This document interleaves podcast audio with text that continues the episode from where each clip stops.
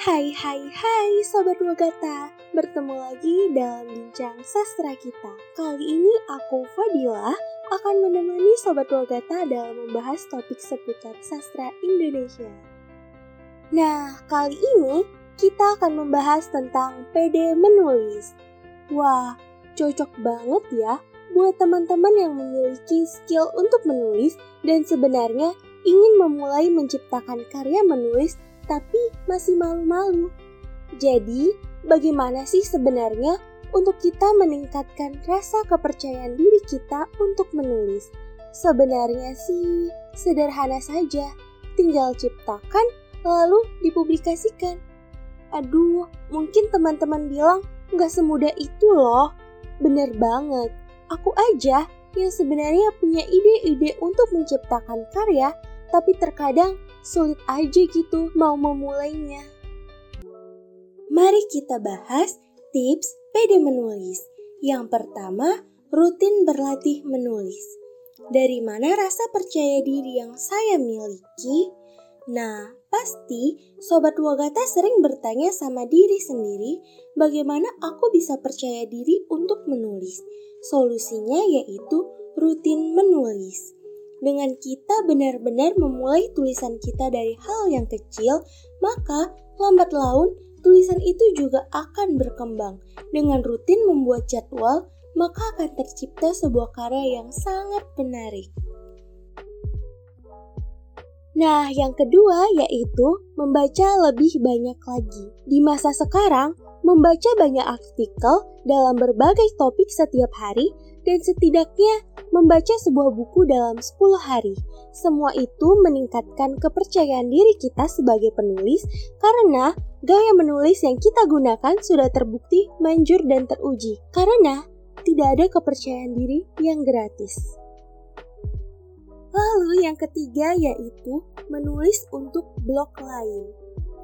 Di internet, begitu banyak blog yang lebih terkenal Berbeda dengan menulis di blog sendiri yang Anda gunakan untuk menerbitkan konten apa pun, blog-blog yang lebih terkenal punya standar tersendiri.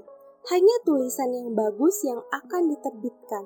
Jika Sobat Wagata sudah mampu menembus standar blog lain, maka setidaknya Sobat Wagata tahu bahwa tulisan ini sudah sesuai standar di internet.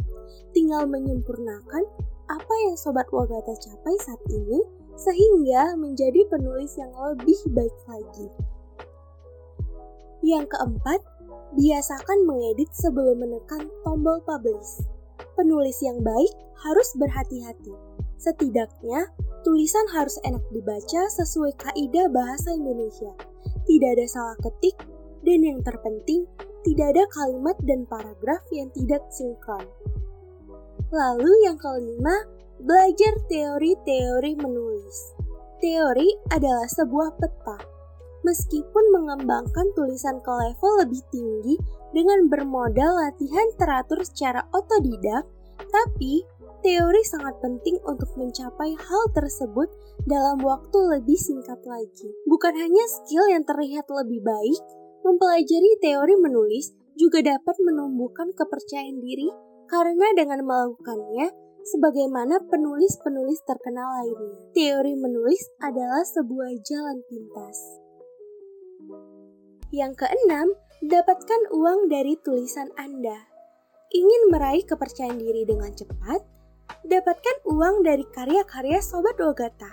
Setidaknya, setelah melakukannya, Sobat tahu bahwa karya ini berharga dan ada orang yang mau merogoh kocek untuk membeli karya-karya Sobat Wagata.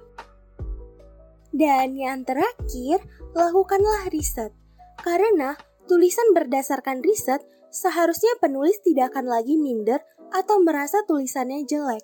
Jika memang dibutuhkan, kutiplah kata-kata orang berpengalaman di bidangnya, sehingga sobat menjadi lebih percaya diri dengan opini atau gagasan yang sobat sampaikan.